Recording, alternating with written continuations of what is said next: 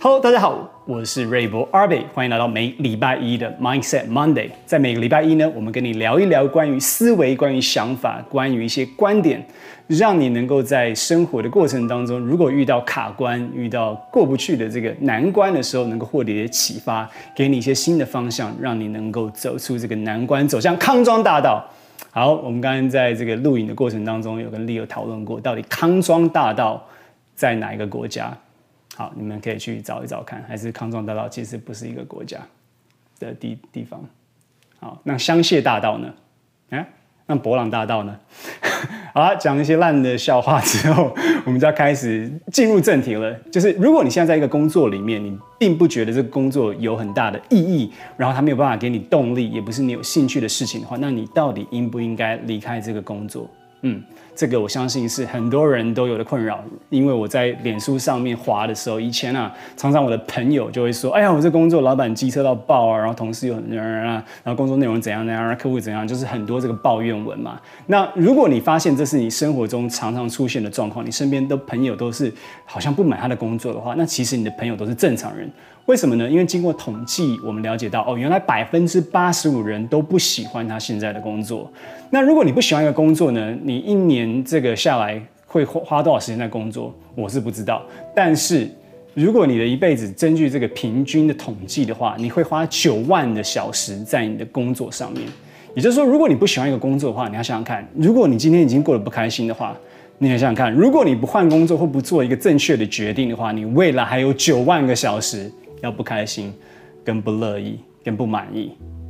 所以是不是这件事情本身就很值得你去思考，到底你该不该维持在现在这个工作了？好了，既然有这么多人都不喜欢现在的工作，那为什么有这么多人还是持续在这份工作里面呢？其实最多的是因为他现在的生活。有一定他离不开的事情。举例来说，如果你现在的生活就是租了在台北每个月两万块房租的房子好了，那基本上你只要没有工作，你有没有存款的话，你马上就没有办法待在这个城市里面。那有可能因为你觉得这个城市特别这个光鲜亮丽啊，特别好玩，你也不想要回到就是老家里面去。那老家可能就是你以前就觉得啊这个。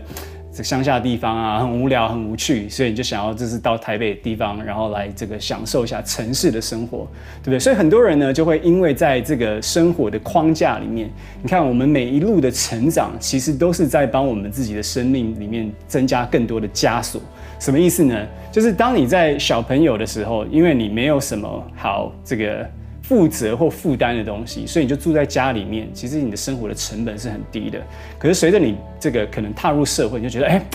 踏入社会要把妹，怎么可以没有一台车呢？是不是？所以你就开始就是可能呃拿了车贷买了一台车，那你就每个月就要多还了这个车的成本，然后每年有什么牌照税、燃料税，有有的没有的税，所以你的生活的成本就增加了嘛，你就帮自己增加了一个枷锁。那随着你年纪又变得更大一点的时候呢，你的身边就开始讲说：“哎呀，这个男人怎么可以没有一栋房子，没有一个房子要怎么结婚啊？对不对？”然后就开始说：“那你应该要买房子。”然后就觉得啊、好像也是这样子，你就买了一栋房子，然后开始缴房贷，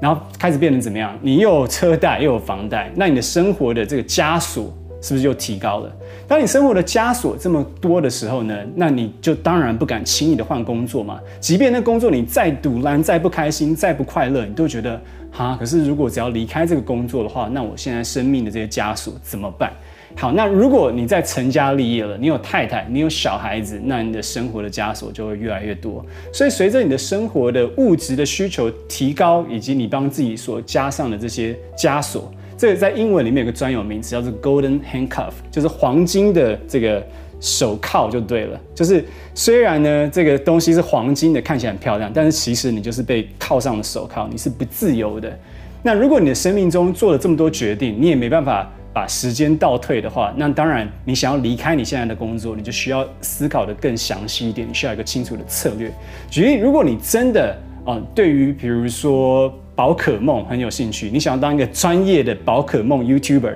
好，你不可能就是说今天什么都还没有做，就只是对宝可梦的一股热情，隔天就跟老板说：“老板，我要辞职，我要去当宝可梦的这个 influencer 了，不可能嘛，对不对？所以你一定会在你的晚上的时间开始研究这些东西，开始架学习怎么架网站，开始学习怎么买一个相机，然后对着相机讲关于宝可梦的所有的事情。诶，那你把这个时间投入在这个地方，慢慢的累积，你就有可能真的成为宝可梦这个领域里面的达人喽。那从台湾之余，你可能在整个亚洲地区就慢慢变得这个非常知名的人士。那一开始可能是周末的时候，有人邀请你说：“哎，我们刚好有一个新的活动，然后有宝可梦的游戏要上市了，邀请你出席。可能哦，给你一场出席费三万块，哎，不错。那虽然你现在的薪水可能是一个月五万块钱，啊，六万块钱，可是随着你这个慢慢的累积的增加，你所得到的收入就开始增加。可能三不五时有人会找你业配。”那你这样子，你就可以慢慢的降低你对你现在工作的依赖度。那所以，如果做一年后，你可能一年哦靠宝可梦不是非正职的时间投入，可能一年赚了三十万，你原本的工作可能赚了六十万。那你这个时候，你就会想说，诶，这样加起来是九十万，没有错。可是我的人生当中，每天只有三小时是快乐的，就是当我在回家做宝可梦。这个达人、宝可梦 YouTuber、打可梦 KOL 都是快乐的，可是我在上班的时候八个小时其实都是很痛苦的，我都是在这个混日子，然后混饭吃。那这时候你就可以决定说，哎，那我是不是应该要调整我的时间？我要一天做十一小时我热爱的事情，虽然那个代表我的收入在短时间之内可能下降到只有三十万一年，可是我的快乐值却成长了三倍。那这时候你就要问你自自己啊，就是快乐比较重要，还是你认为所谓生活中别人灌输你认为你应该有的枷锁比较重要？那一台好像看起来比较让别人羡慕的车子，好像在这个家长长辈面前、亲戚面前说哦，对我有一个房子的这种感觉比较重要。尤尤其是那些东西根本就是你自己是有享受到，可是你真的这么在乎吗？啊，像我。我分享我自己的感觉了，我就是极度不在乎的。哦，就算那当然是我现在还没有小朋友嘛。我相信如果我有个小朋友，有个孩子的时候，我也会比较在乎，就是用这种抉择就会比变得比较困难了。可是当我现在虽然三十八岁，然后我就算今天什么都没有了，然后我就说，哎，我只要去一个呃小套房里面去住，好，然后就是住一家人，三个人、四个人。我觉得都 OK 的，所以因为有这样子，我觉得其实无所谓，我不在乎别人对我的观点是什么，所以我在做决定的时候都可以这么的这个。你讲你这个可能有些人觉得你这么自私的做法啊，可是我的自私是围绕在这个心里真正的满足跟快乐的。我在做所有的决定的时候呢，都是围绕在我真正想要做的事情去做所有的决定，而不是。针对别人想要我做什么事情才符合社会的规范去做的。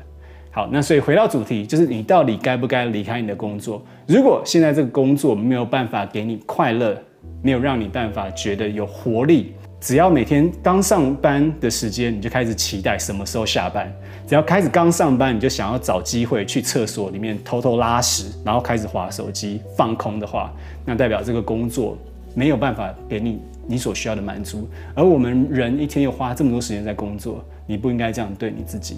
但是如果你现在已经有很大的这个黄金手铐的话，你就必须要更有策略的去想，